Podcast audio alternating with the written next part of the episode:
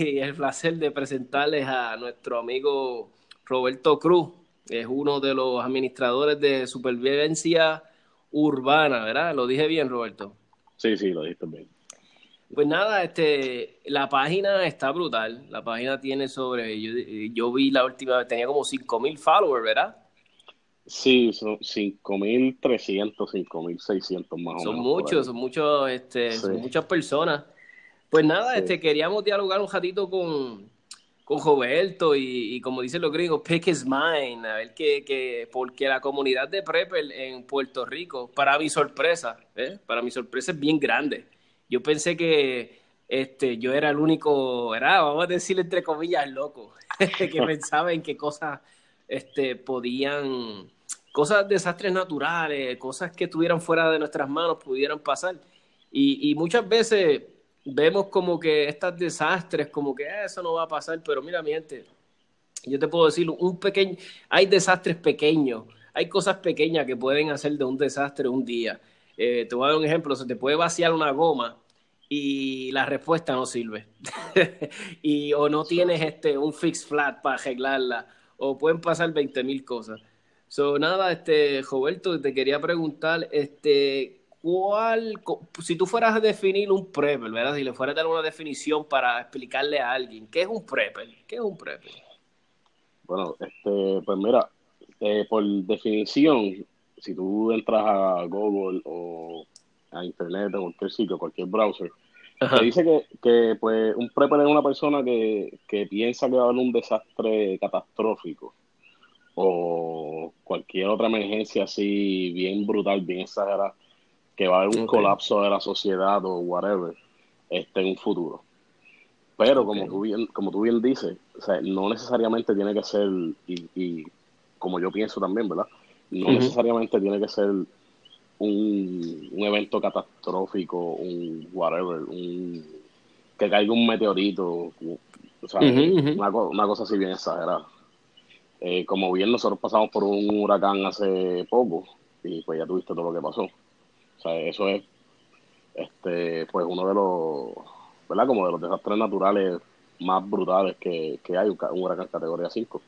Pero no, no necesariamente tiene que ser para eso. O sea, puede ser, qué sé yo, que te quedes sin trabajo. Que, como ahora mismo, como tú mencionaste un ejemplo, eh, uno, ¿verdad? Para nosotros es una tontería, pero yo estoy seguro que para mi novia y para mi madre que se le explote una goma, eso va a ser un desastre Sí, sí. Tú sabes. Este, y pues para mí, para mí un prepper es, o sea, una persona que este, ve varias cosas como que tiene que estar ready. ¿sabes? sí, sí. Ahora mismo la situación económica de Puerto Rico, tú sabes que no está muy buena. Yep. Pues, tú sabes, tener unos ahorritos o qué sé yo, cada vez que voy a la TH y saco 100 pesos, pues 20 pesos los tiro para el lado. Este, si voy a hacer compra, pues compro dos o tres cositas de más porque uno no sabe.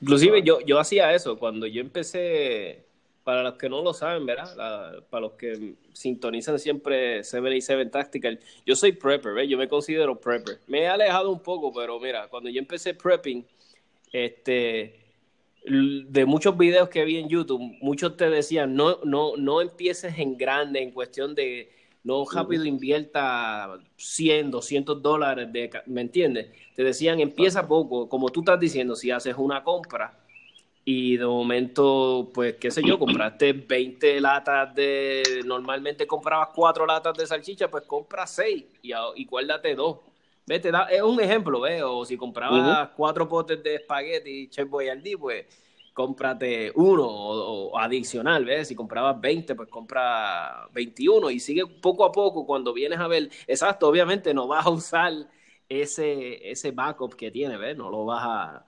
Porque ahí es cuando nos chavamos, cuando decimos, ah, no voy a hacer compra porque tengo ahí todavía un poquito que me sobró de... pues ahí es cuando nos chavamos.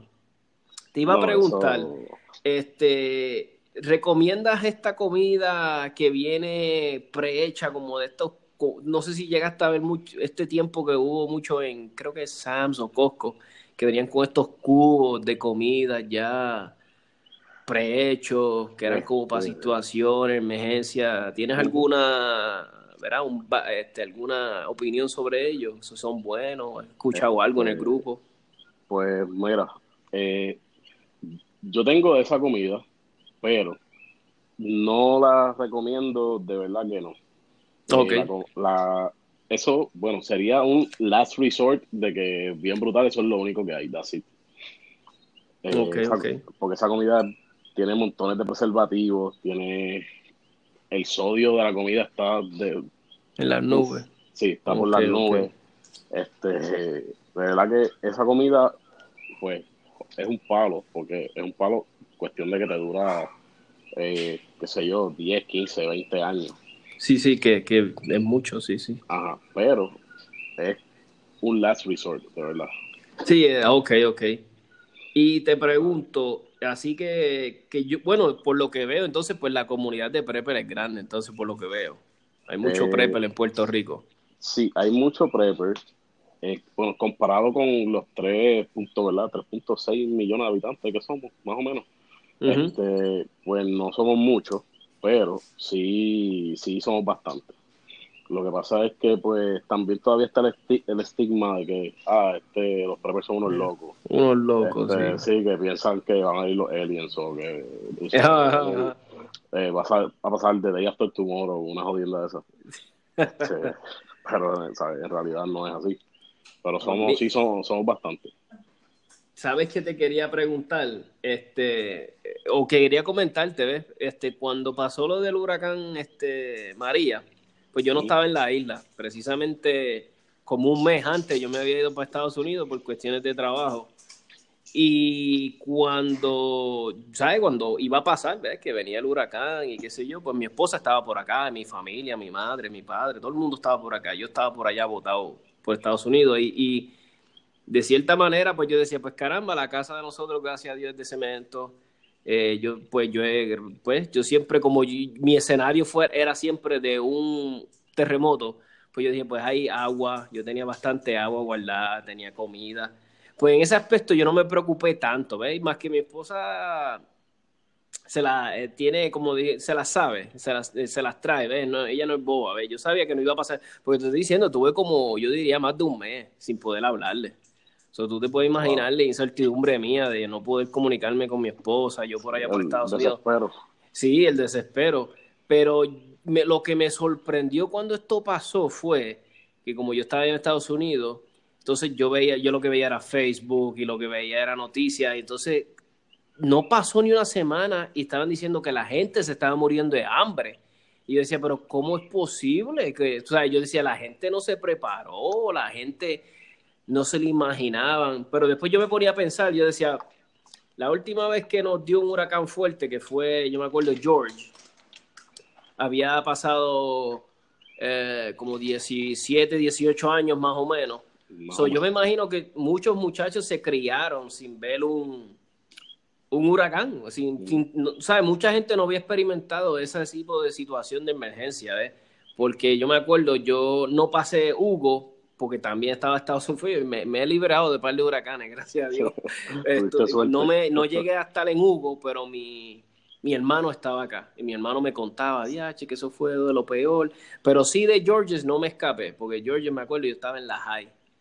Pero que yo, yo me quedé asombrado y dije, wow, ¿cómo es posible que, que todo el mundo, ¿sabe? Que haya tanta gente muriendo de hambre y cuando no lleva ni una semana, no sabe, la, yo, la gente no guardó comida, ¿qué tú crees que pasó? ¿Estaban exagerando? ¿O de verdad tú crees que había gente que no se preparó, que tuvieron la, cogieron la actitud de que, ah, eso no viene para acá? ¿Tú crees que eso pasó? Pues, mira, fue una mezcla de todo.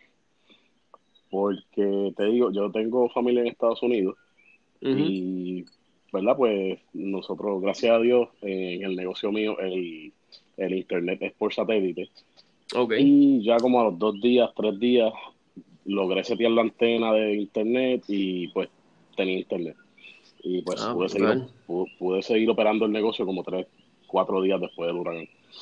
Este, y lo que nos decían mis primas que están ahí en Estados Unidos y mis tíos, como que mira, están bien, este, pero ¿qué es lo que pasa? y yo compro que ¿qué pasa de qué? Pues si estamos tranquilos, o sea, está normal. pues estamos pasando trabajo porque obviamente no hay luz, no hay agua, no hay nada.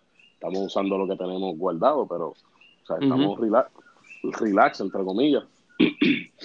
que en los medios de Estados Unidos exageraron un montón. De verdad que ella me, o sea, no me llamaban, pero por voice y todo eso se, se escuchaba como que casi llorando y nosotros como que, mira, va. Bendito. Sí, sí. sí, sí, no, es tan grave, no es tan grave. Exacto, sí. No es tan grave. Estamos, pues, chavados, pero estamos vivos, no es para tanto. Este, pero sí, fue una mezcla de todo. Eh, los medios de Estados Unidos exageraron un montón. Hubo gente que también dijo lo que, lo, o sea, pensó como lo que tú dijiste, ah, eso no viene, eso, qué sé yo, eso se va a ir. Porque, sí, pues, tomaron esa actitud. Exacto, la semana antes había venido Irma, creo que fue una semana, semana y media, algo así. Y, y cogió para el norte y todo el mundo como que, ah, viste, eso no viene, que si esto, que si esto otro. O sea, no, azotó como quiera, pero no nos azotó como, como a las islitas, que las cogió y las, los fastidiaron los dos. Sí, sí. Y también, lo que también dijiste, que una generación que nunca había sabido lo que era un huracán. Sí, sí. Pues eso era como que... Para ellos, wow, sí. Pero sí, es, una mezcla una mezcla de todo de, exageración, ¿verdad? Digo, no tengo los facts. No, no, no, pero sí, por tu percepción, ¿ves? Que eso es lo que me importa a mí, tu percepción de lo que pasó. Exacto. exacto. Roberto, y, cuéntame de, la página, de la página, ¿verdad? De, sobrevivencia eh, urbana. ¿Cómo, ¿Cómo nace este, esta idea? A mí siempre me intriga estas ideas. Siempre le he hecho, la, le he hecho ya la pregunta ayer y de de Gun Codes le se la hice a Raúl de, de Perezol y te la hago ahora a ti como administrador. ¿De dónde nace la idea de, crear esta página? Este, pues mira, yo soy un administrador agregado, como digo yo. Ajá, ajá. Porque yo fui, yo me hice administrador de la página mucho tiempo después. Pero la página la creó, la crearon dos amigos míos, Dante y Jesús. Eh, Y primero, Supervivencia Urbana empezó en un tópico de, no sé si, si tú estabas en esto de las armas para cuando estaba eh, tiro al blanco pr.net. Me, que caramba, no me acuerdo. Creo que no, ah, creo que Antes, hace mucho tiempo habían dos foros que era Shooters PR y tiro al blanco pr.net. Este, junto con uno de los dos. Pues, pues Dante en esa página abrió un tópico que se llamaba supervivencia urbana y pues de lo que se hablaba era de, ¿verdad? De, cosas de cosas de la supervivencia, pero en áreas urbanizadas, ¿sabes? No en la jungla, porque pues aquí nosotros, aparte de que, ¿sabes? Es bien no es bien poco el campo, pero los que viven en el campo es, la minoría, yo diría. Sí, sí. Este, que tú sabes.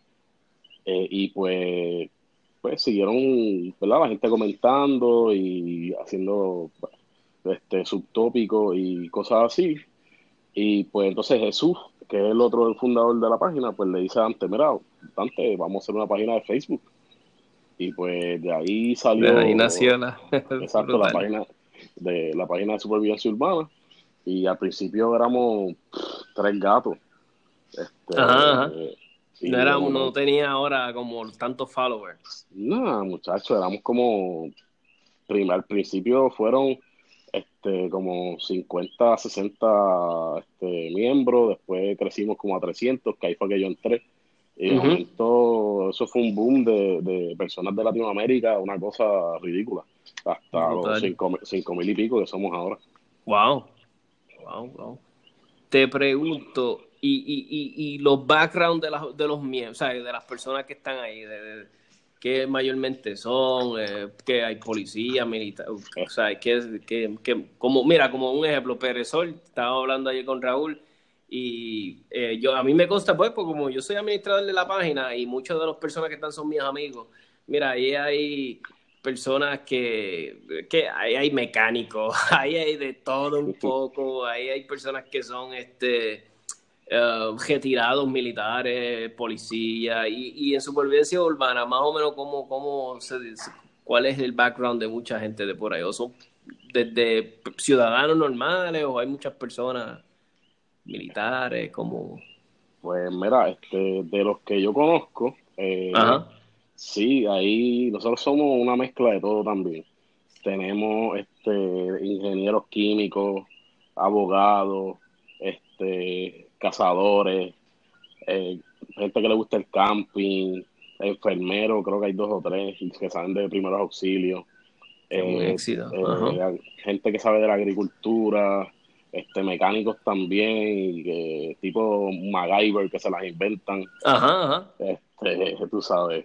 Y todo lo que has este mencionado son, son este, vamos a decir, profesiones y skills que son esenciales para un prepper, porque un prepper, digo yo, debe de saber, eh, debe ser un jack of all trades, master of none, como dicen los gringos. Debe de, de, ¿verdad? De saber de todo un poquito, de todo un poquito. Interesante. O sea, que, me, que chulería, fíjate, te digo la verdad, ahora que sé del grupo voy a compartir más porque a veces uno, sea, es bueno que haya un grupo así, porque a veces uno tiene una pregunta, qué sé yo, de, de, debo de invertir en esta, o sea, en este metal o debo de hacer esto.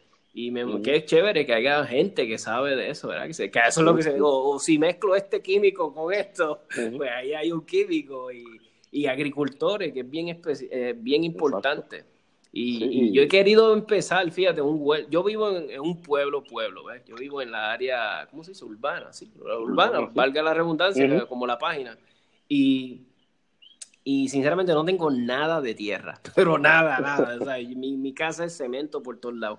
Y hace un tiempo, eh, cuando te dije que empecé a hacer más, que empecé a hacer prepping y todo, llegué a sembrar, llegué a sembrar un montón de cosas en, en tiesto me acuerdo que llegué a tener gandules, eh, llegué a tener habichuelas tiernas, llegué inclusive una vez hasta maíz, llegué a sembrar maíz, no, creo que no se me dio, o sí se dio, no sé qué pasó. Eh, tomate, hice, eh, llegué a sembrar tomate, pero me salió el tiro por la culata porque cuando la mata creció fue lo suficientemente grande creció tanto que estaba ya casi en la ventana y por ahí mismo se me querían trepar los rayeros y metérseme dentro de la casa. Son los tomates tuve que desistir de ellos. Pero llegué a sembrar mucho, ¿sabes? Uno se puede asombrar lo que uno es capaz de, sembrar en, en tiesto. ¿Ve? A veces uno tiene la excusa de, ay, que no quiero sembrar, que yo lo que... Se, se dan un montón de cosas. Y, y, lo más loco de todo, viniendo de un background donde mi abuelo era agricultor, mi tío es agricultor, y, y me, me, nació, me nació esa inquietud después de los treinta y pico. ¿eh? Me, o sea, eh, que, que, tú no dirías, pues caramba, si tal vez si hubiese empezado más joven, pues hubiese tenido ya mejores técnicas. y Un late bloomer, bloomer, como dicen. Eh, sí, sí, bien brutal. Oye, Roberto, ¿y, te, y, y, y, y cuándo tú te diste cuenta que tú dices, coño, yo soy un prepper? ¿Qué fue lo que te hizo como que... ¿Qué te hizo entrar en ese, en ese estado de, de, verdad, de, que ser, un prepper tenías que ser un... Eh, pues mira, eh, volviendo otra ahorita ahora a lo de la agricultura, en, ahí no necesariamente tiene que ser en tiesto. Eh, hay uno de los, de los integrantes del grupo este, que él es, yo, yo diría que experto en, en huerto hidropónico y acuapónico que si tú no tienes espacio ahora mismo como tú, que no tienes tierra, que todo es cemento por todos lados, cemento, sí, sí. pues eso es una, una buena opción, porque no necesitas tanto espacio y no necesitas tierra para nada. Este, Interesante. Eh, y pues mira, contestándote la pregunta de cuándo yo me di cuenta que era un prepe, este, diablo, de verdad que no te sabría ni decir, porque yo desde pequeño, yo pues fui Boy Scout un tiempo, y ah, siempre pues me ha gustado esto, siempre me he ido de camping, de pesca, este, de buceo, este, trips así, acampar y todas esas cosas. Y pues como que una cosa lleva a la otra, pero yo te diría que, que fue este, la película esta de Tom Hanks, la de Castaway. Ajá, me acuerdo de ella. Que está solo en una isla, qué sé yo, y pues como. Wilson. Exacto, la de Wilson. pues como yo buceo bastante, yo dije, coño, si, si, el, si un día el bote se jode y nos, quedamos en una isla por allá.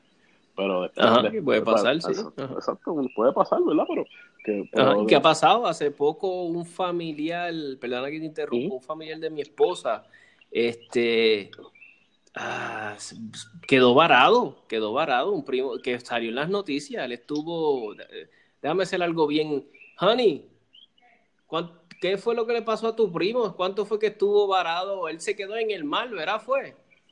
¿Cuánto fue que estuvo? Como tres días, dos días. Ah, ese fue el muchacho de. Como tres días, tuvo como tres este, días.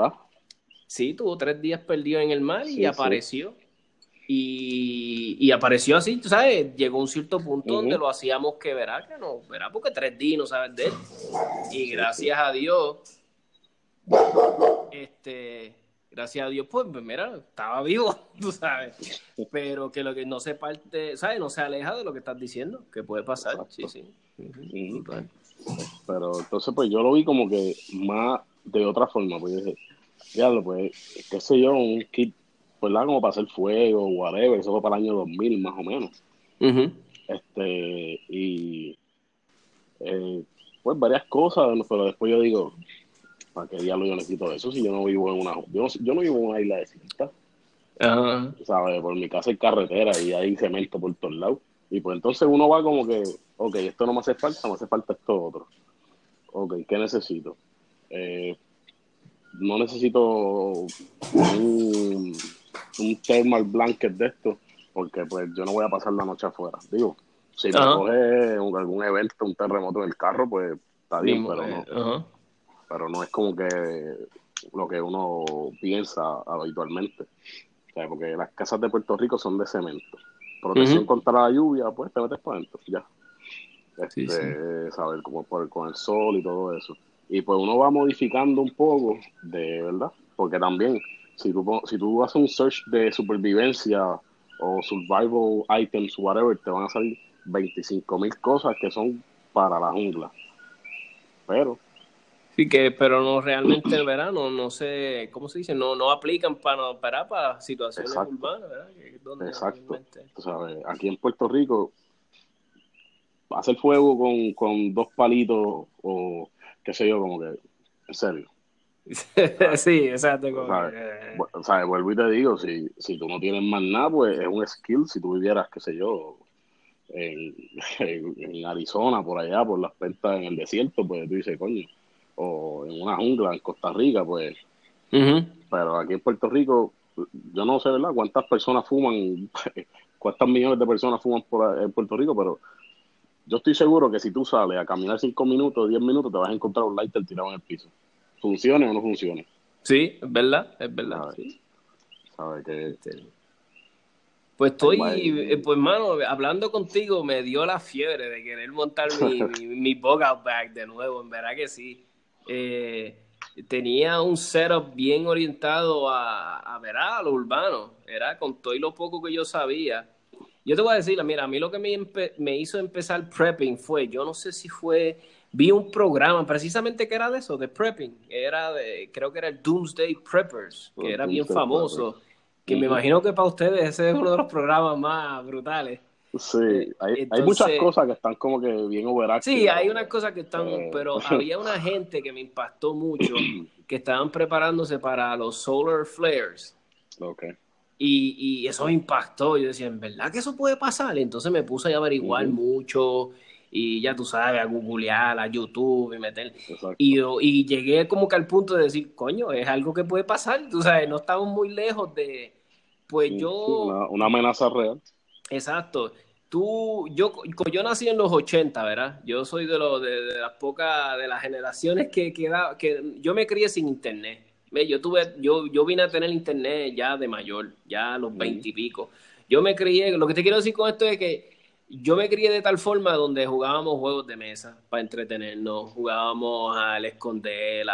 mis juegos de infancia fueron bien de, o sea, que no soy como el típico, como ahora, un niño de ahora, yo sé que se le va a hacer bien difícil estar sin luz un mes.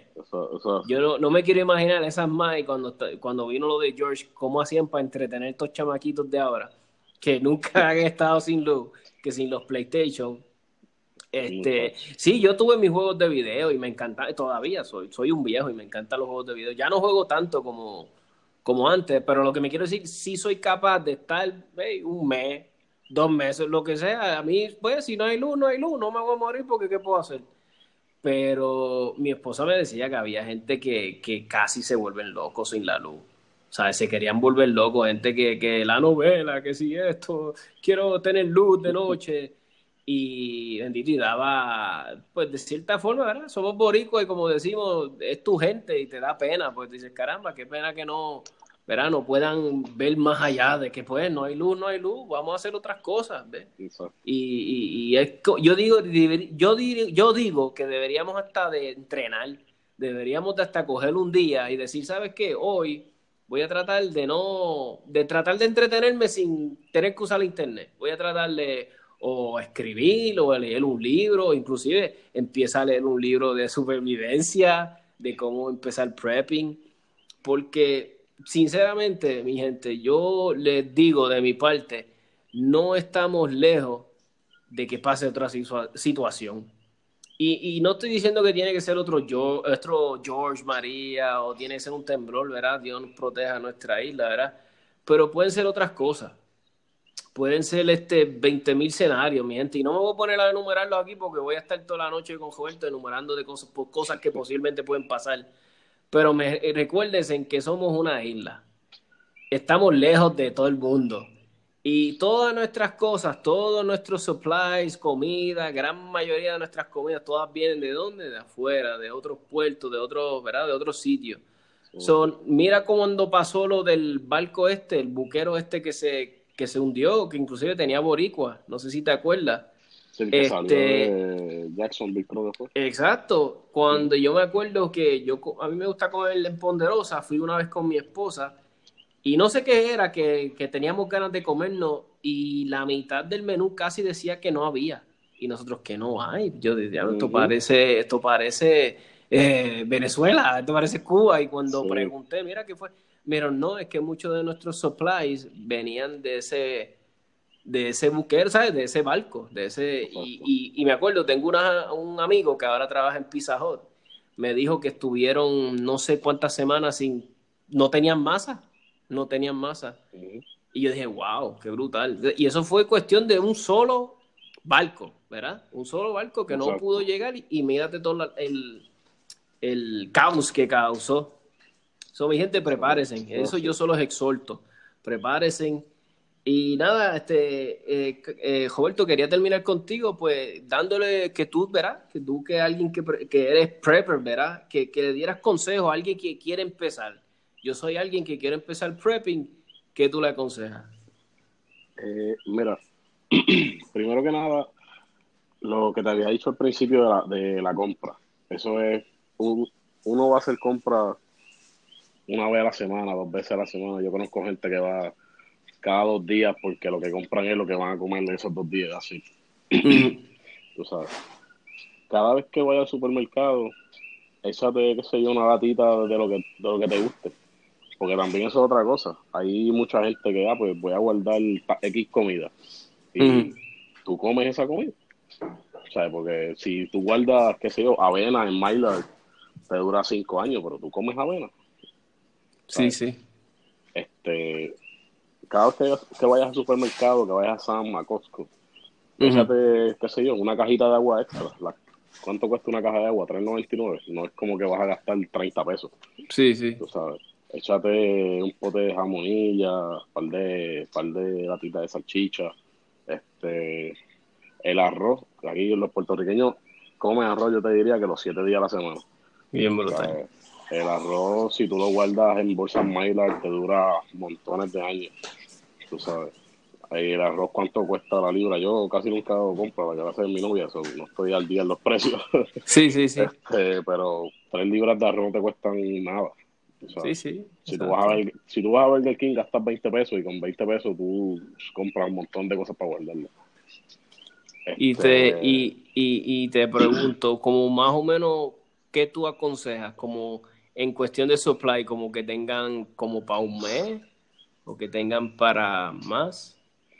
Eh, bueno, eso es, eso es bien individual, es, bien como que de la persona.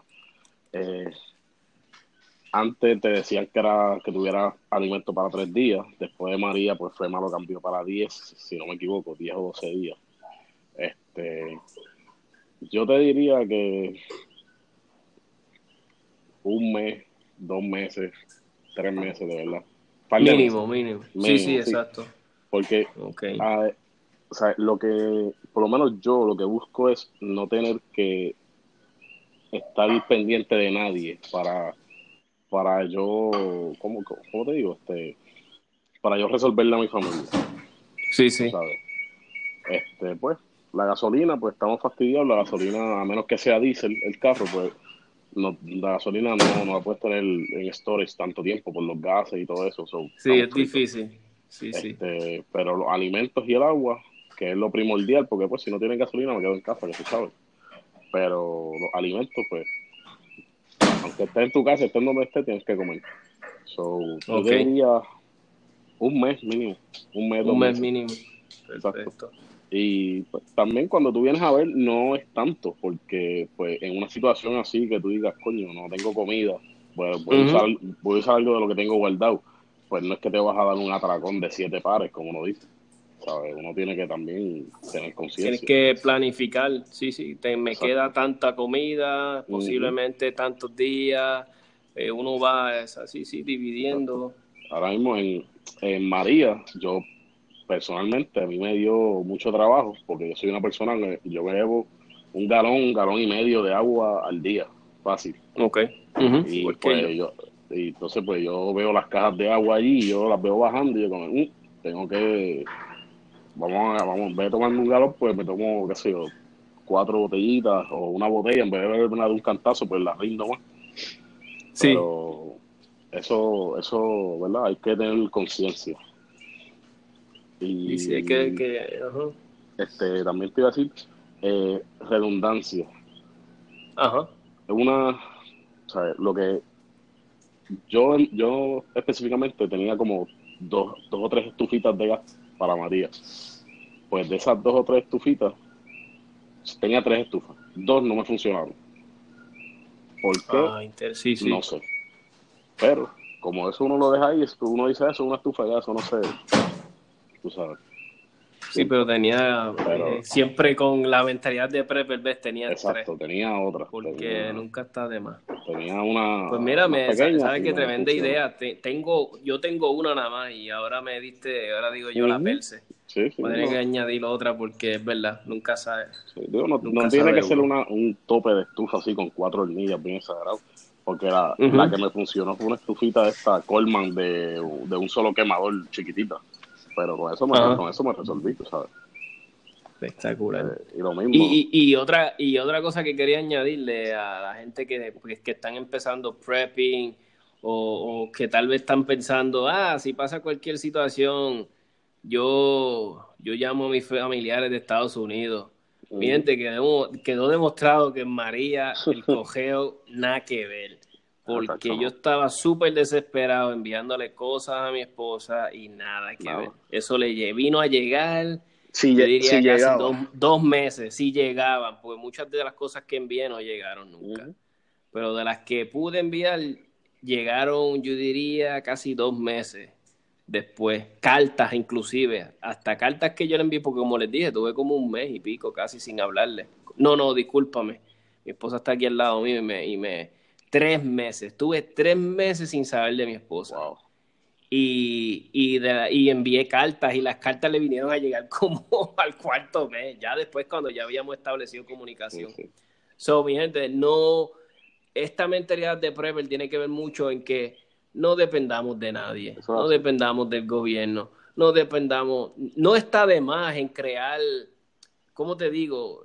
Lo bueno de la comunidad Prepper es que, ok, si yo conozco, si yo soy un buen mecánico y mi vecino es un buen agricultor y el otro vecino mío pues tiene alma, ¿verdad? Tiene alma, tiene dos o tres almas, es buena persona, dando, era, trabajaba de seguridad, era policía. Pues mira, mi gente, es bueno que conozcamos a nuestros vecinos y, y, y formamos comunidades. Y si hay que volver en una situación de emergencia al trueque como antes, pues se vuelve. Este, pues tú tienes alma, pues mira, pues vas a ofrecer seguridad, te ayudamos, tú eres agricultor, pues vamos a ayudarte, tú tenías mucha agua, pues todo el mundo se crea una comunidad y no hay nada mejor que llevarte con los vecinos y el saber de esto y verás y que pues que el vecino sepa, mira, este el vecino es prepper o mira, el vecino es esto. A veces pues puede ser una navaja de doble filo, a veces no. Eso estás tú para que tú lo tomes en consideración y lo analices. Sí, y eso, este, como tú dices, una navaja de doble filo. Pero también es importante no enseñar todas las cartas que tú tienes. Tú sabes. Ok.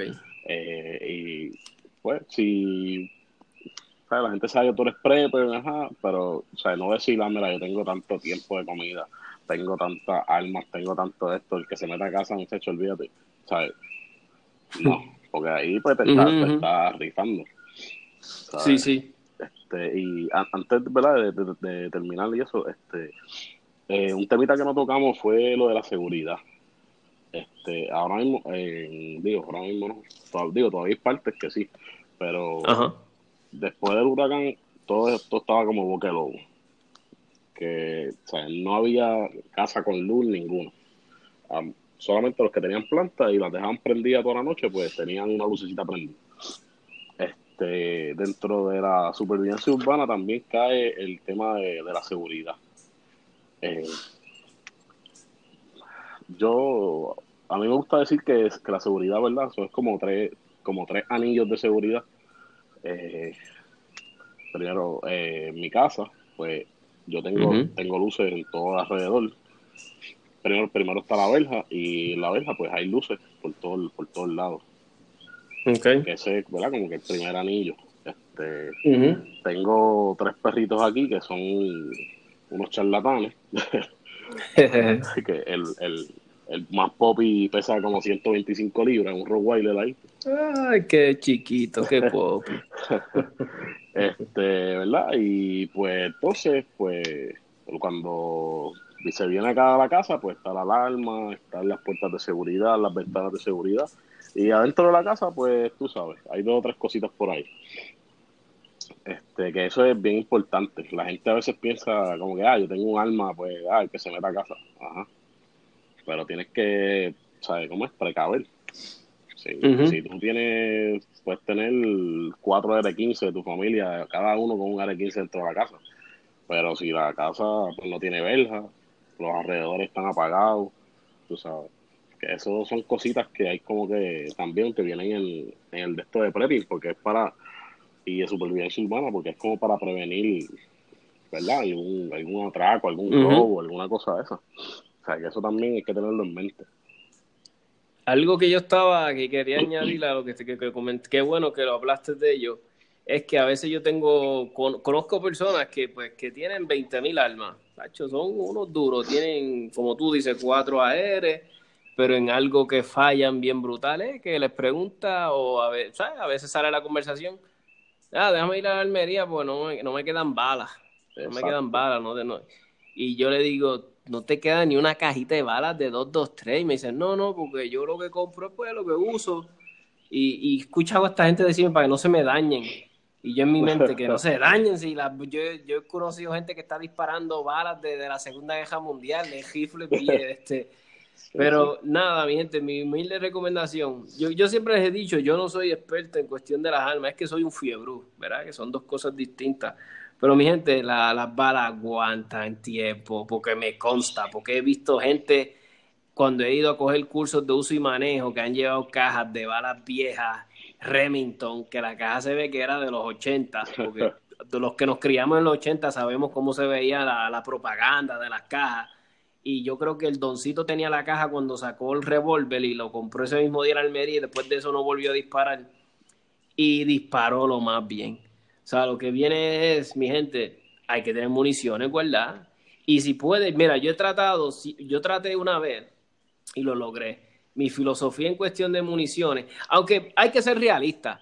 ¿Qué, probable, ¿Qué probabilidad hay que tú te entre, que tú llegues a un tiroteo y uses 1200 rounds? Es bien poco probable, pero, pero si eres un prepper, las municiones te sirven hasta como moneda de momento tú necesitas comida y pues tenías muchas municiones, pues mira, puedes hacer trueque. ¿Sabes? Mira, ¿sabes qué? Necesito, dame esa, esa lata de jamonilla acá, toma tantos rounds, ¿me entiendes? Eh, la munición, yo diría, te sirve para muchas cosas, ¿verdad? Además de cuidarte y protegerte. Y yo siempre lo que he tratado de hacer es, si voy al range o cobré, cobro mañana, pues mira, me compro una cajita compro una cajita de mis dos calibres, el de mi rifle y el de mi pistola. Exacto. Mayormente yo les recomiendo siempre a la gente cuando se quieren meter en la fiebre de armas y qué sé yo, y son preppers, ¿verdad? Tienen esa mentalidad de prepper, pues mira, cómprate un arma de 9 milímetros o 40, ¿ves? Porque son los calibres más conocidos, los más que todo el mundo tiene, los más que, ¿verdad? Y, y, y, y el, de, y el de rifle de 223, todo el mundo ahora lo que está en la fiebre de aire. Eso, sí. Esa es mi humilde recomendación en cuestión de, ¿verdad? Yo aportando en, lo que me gusta un montón, pues que son las armas esas. Trata de, inclusive muchas veces hasta las ammo boxes las ponen en especial, en, creo que en estas creo que es Costco, las he visto, yo llegué a comprar dos o tres eh, a mí siempre me, también me gusta tener este, municiones en diferentes partes, no siempre todo en el, Es como estaba diciendo Roberto, no tratemos de, de verdad que de que todo el mundo tú decirle sí yo tengo tanto guardado de esto no no eso no, no hay que decírselo a nadie ves pero en cuestión de, no trato de tener todo en un solo lado ves no todos mis recursos están en un solo sitio me refiero a mi casa incluso puedes tenerlo en varios sitios. Exacto. Se te meten a robar o Dios no lo quiera, hay un terremoto y, esa estructura no aguantó, todo lo que tenía quedó entejado ahí.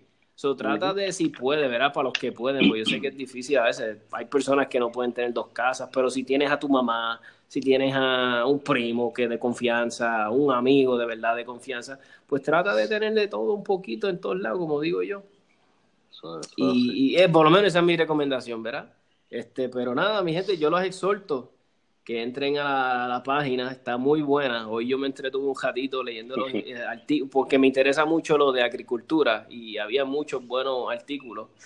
Este, so les exhorto, mi gente, entren a la página Supervivencia Urbana en Facebook. Eh, yo voy a dejar un link en, en, este, en este audio, en este episodio, para que entren y los que no estén, pues, en verdad, los que no están, eh, se están perdiendo de mucho contenido bueno, en verdad que sí. Así que, este, Roberto, gracias. Gracias por compartir aquí con nosotros y, tomar de tu tiempo. En verdad que sí. De nada, gracias a ti, ¿verdad? Por, por hacerme la acercación y, y nada, compartir un ratito conmigo aquí. Pues perfecto, pues que se vuelva a repetir, Roberto, pues saludos y que descansen y, ¿verdad? y que, que siga el prepping. Seguro, ahí cualquier cosita nos escriben a cualquiera de los moderadores y administradores y estamos a la orden. Perfecto. Pues gracias, Roberto. Un placer, en verdad que sí. Un abrazo, hermano. Bien, gracias. Bien.